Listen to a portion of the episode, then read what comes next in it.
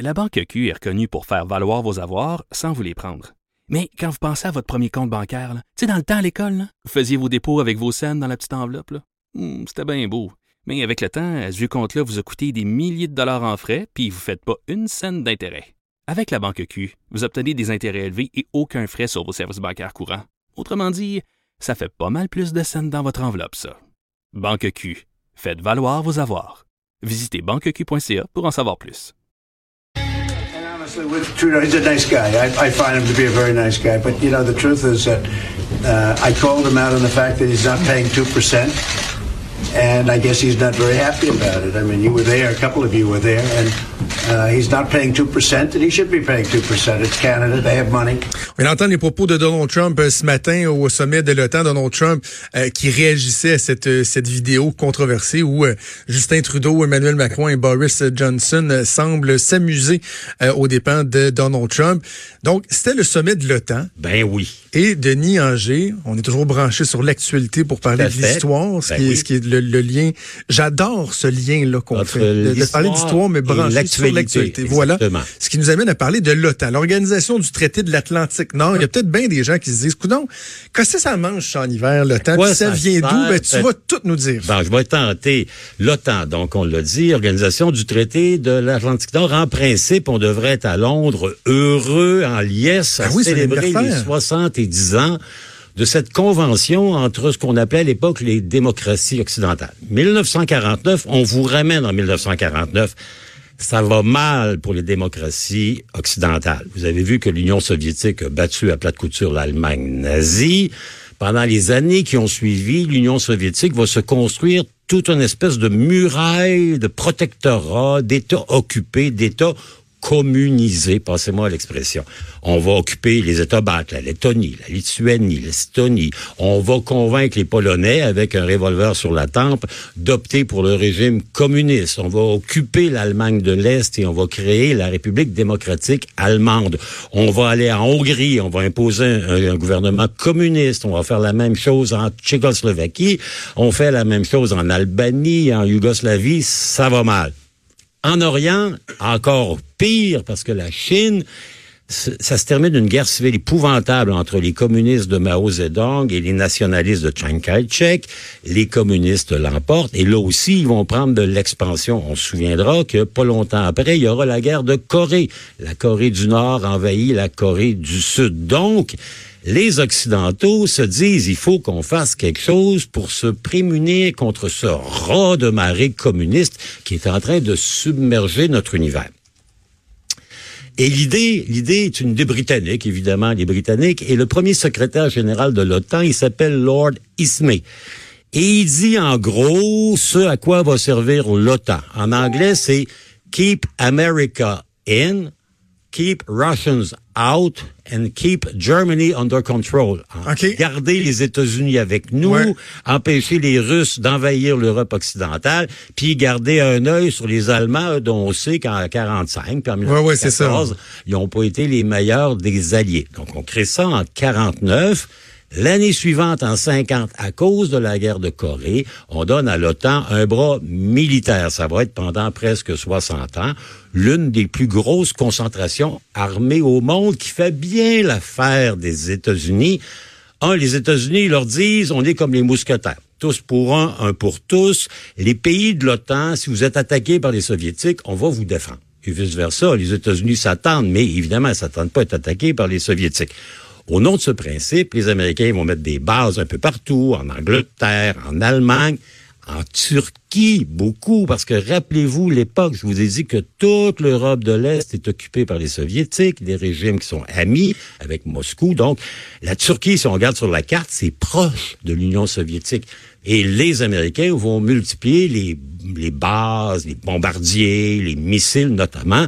En Turquie, vous savez qu'il n'y a pas 40 ans encore, il y avait 6000 armes nucléaires basées sur le territoire de l'OTAN, dont toutes les directions étaient pointées vers l'Union soviétique. Évidemment, ça va créer ce qu'on a appelé l'équilibre de la terreur entre l'Est et l'Ouest. Les Russes vont répliquer en créant leur propre, leur OTAN à eux, qu'on va appeler le pacte de Varsovie. On va dire, bon, les Polonais, les Hongrois, les Allemands de l'Est, nous autres. Et à cause de l'équilibre entre 6 000 armes nucléaires d'un côté puis autant de l'autre bord, ben, on va avoir presque 60 années de paix, d'une certaine manière, jusqu'à l'effritement euh, de l'Union soviétique, la chute du mur de Berlin et l'éclatement de l'Union soviétique. Les Américains, leur intérêt, il est bien sûr de garder une présence importante en Europe. Et ils ont aussi un deuxième intérêt qui lui est fondamental président Eisenhower, ça vous rappelle quelque chose, le général Eisenhower, Mm-hmm. le président Eisenhower, il a été président des États-Unis deux fois, 52, 56, le- il a été remplacé par Kennedy. Et dans son dernier discours qu'il a fait comme président, il a dit aux Américains, méfiez-vous du complexe militaro-industriel et politique aux États-Unis qui, à cause de son ampleur en termes économiques, création d'emplois, pression, groupe de lobby à Washington, prend une place qui est inappropriée. Aux États-Unis ou sur la scène internationale? Aux États-Unis. Parce Ah oui, que- ah oui, c'est Parce incroyable. qu'ils étaient trop dépendants de ça? L'économie américaine, elle est dépendante de la présence de l'armée. Vous savez que les États-Unis, puis c'est pas pour rien que Trump dit, nous, on fait un effort for- formidable au niveau du pourcentage affecté aux militaires. Parce que c'est rentable. C'est rentable pour les États-Unis. Vous savez, les grands fabricants d'armes américaines, c'est pas des bêtes, ces gars-là, c'est pas des imbéciles. Donc, ce qu'ils ont fait, ils ont basé des usines dans les États importants où il y a un sénateur qui va voter du bon bord, qui va encourager l'octroi de contrats militaires copieux. Gardez ce matin encore 22 milliards de dollars pour construire des bateaux pour la marine américaine. On va avoir une machine-là qui est importante et cette machine-là a de l'intérêt à ce que les États-Unis soient dans l'OTAN parce que tout de suite après la création de l'OTAN, on va adopter les normes OTAN. Donc, le calibre des fusils, le calibre des canons, le type Puis là, on peut vendre des, des, des armes aux partenaires de l'OTAN. Vous comprenez tout, là. C'est-à-dire que comme on Tout est dans tout. Tout est dans tout.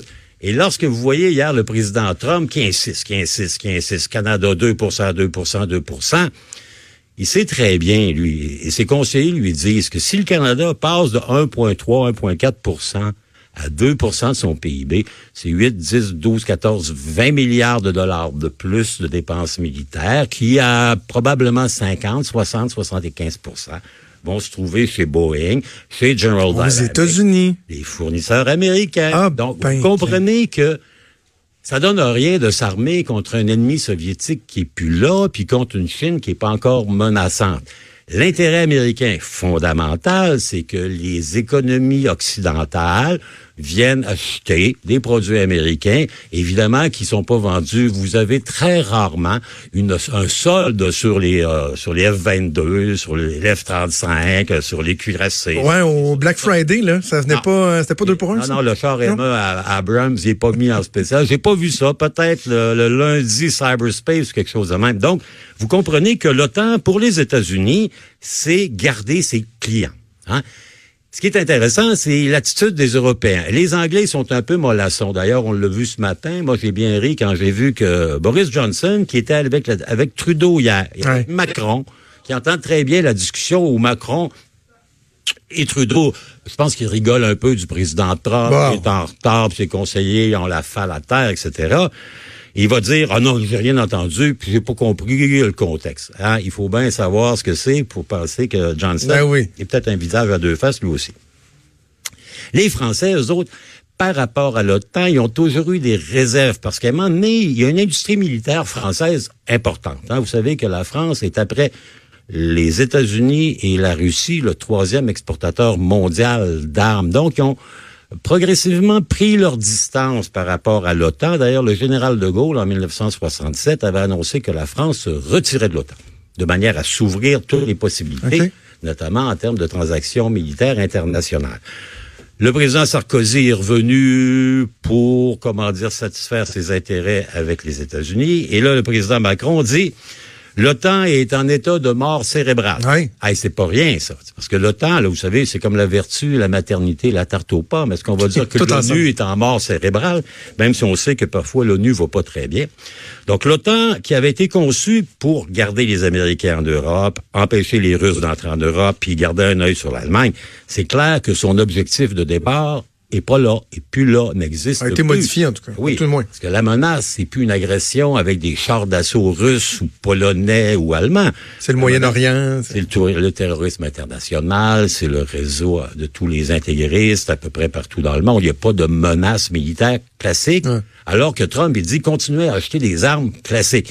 Il y a quelque chose qui correspond entre, qui correspond pas entre le- le- la réalité et la demande américaine. Donc Macron, il dit ben là, il faudrait qu'on essaie de trouver autre chose parce que l'OTAN a pas très un beau bilan. Si je regarde le bilan des 70 ans, Hormis le fait qu'à coup d'armes nucléaires, de chars d'assaut, de chasseurs, de bombardiers largement acquis aux États-Unis, ils ont empêché l'Union soviétique de se rendre jusqu'à l'Atlantique, ben, ils ont toujours été un peu l'arme au pied.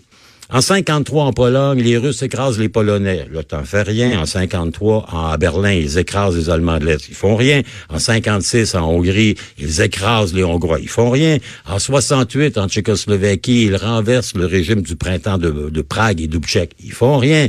Il, il a fallu probablement seule, unique intervention un peu militaire de l'OTAN en Europe, c'est lorsque les massacres en ex-Yougoslavie ont atteint le point de l'intolérable. Parce qu'à part ça, l'OTAN n'a pas fait grand-chose. Ils ont contribué indirectement à la demande de la France. Et c'est d'ailleurs une des raisons pour lesquelles Sarkozy était soudainement devenu vive l'OTAN, vive l'Alliance Atlantique au renversement de Kadhafi en Libye. Et on sait, euh, Jonathan, vous, moi et tout le monde, que la Libye ne va pas beaucoup mieux maintenant qu'elle allait à l'époque de Kadhafi. Donc, l'OTAN, les Américains ont voulu s'en servir comme des alliés. Ils ont essayé de les amener au Vietnam, ils ont dit non. Ils ont essayé de les amener en Afghanistan, là, ils ont dit oui. Ils ont essayé de les amener en Irak un peu. Mais l'OTAN n'a plus ses raisons d'être de départ, qui étaient celles de Lord Ismay, garder les Américains en Europe, garder les Russes à l'extérieur de l'Europe et surtout garder un œil sur l'Allemagne qui, 70 ans plus tard, n'est pas apparemment le monstre que les Britanniques notamment croyaient et craignaient qu'elle ne redevienne après la Deuxième Guerre mondiale. Donc l'OTAN, à part les calibres d'armes à feu, à part les, comment dire, tous les principes qui font que les Américains interdisent l'exportation de certaines technologies si leurs alliés européens et canadiens n'achètent pas les bons produits made in USA, ben l'OTAN, euh, je pense que Macron, pas bête de dire qu'il serait peut-être temps qu'on se dise est-ce qu'on en a vraiment besoin. Ce fut en son temps un bouclier contre une éventuelle agression soviétique, communiste, socialiste, comme vous voudrez. Aujourd'hui, ben, la qualité de la célébration du 70e, le fait que Trump claque la porte, pas de, communauté, euh, de communiqué, pas de déclaration, pas rien. On se demande si en avril 2020, où on va célébrer là, la création du bras militaire de l'OTAN à Washington, on aura quelque chose à célébrer.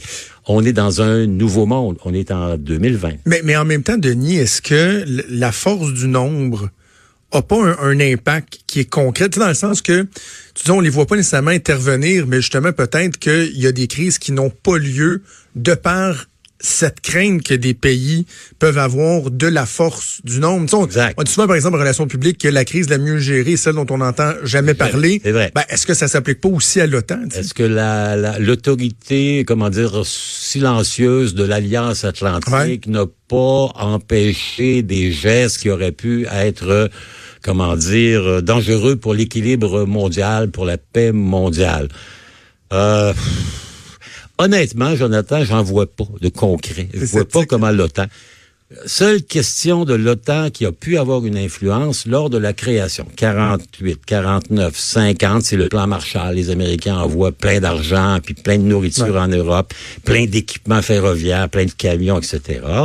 D'être membre de l'OTAN à l'époque pour les pays qui l'étaient au début, donc la Grande-Bretagne, la France, la Belgique, le Luxembourg, les Pays-Bas, et le Portugal, ah, tiens, avec les États-Unis, la Norvège et le Canada, euh, ça a pu prospérer un peu. Je vous dirais que Deux exemples où il y a peut-être eu une influence, l'Italie et la France en 1949 encore. Le premier parti politique en Italie et le premier parti politique en France, c'est le Parti communiste, les communistes italiens et les communistes français le fait que le gouvernement français se soit joint à l'Alliance Atlantique, a décidé d'avoir une politique très, très tournée vers les États-Unis, vers l'Atlantique Nord, ça a peut-être ralenti et peut-être terminé la croissance du communisme en Italie éventuellement et en France aussi. Mais pour le reste, le bilan de l'OTAN, à part, comme je vous dirais, le calibre des armes et l'ouverture des marchés à des fournisseurs américains aux poches très creuses, hein, on se souviendra de Lockheed qui avait acheté, mais littéralement, tous les décideurs de l'Alliance Atlantique, les Hollandais, les Belges, avec ce qu'on appelait à l'époque les F-104, le scandale des F-104, qui était un chasseur bombardier américain, que les Allemands avaient surnommé le tombeau volant. Oh ou le faiseur de veuves. C'était pour vous dire la qualité de la technologie. Le faiseur de veuves. Eh wow. Le temps, regardez, c'est, c'est, ça a été une époque, toute Okay. une époque. Comme la Société des Nations a été une autre époque, comme le Congrès de Vienne. Est-ce que l'OTAN sera indispensable dans 20 ans? Certainement pas si on continue, comme le fait le président Trump, à n'en faire qu'une espèce de comptoir de mise en marché de produits militaires. Vraiment intéressant, comme toujours mal. passionnant. Puis en plus, tu, tu, tu, tu m'aides à fabriquer tout mon argumentaire pour l'ajout de tantôt. Là. Ben oui. Cet aspect-là des États-Unis euh, très euh, vertueux qui disent hey, c'est pas, juste que ce soit juste nous qui mettions tant d'argent que ça pour le bien de tous, mais qui, dans le fond, euh, le fait pour Ben, euh, ils des ont un gros considérations intérêt, euh, autres, très économiques. à ce que le Canada, l'Allemagne, la France achètent des produits. Euh, très intéressant. Denis Anger, un immense merci. On se, on se reparle la semaine la prochaine. semaine prochaine, Salut. Jonathan. Bye.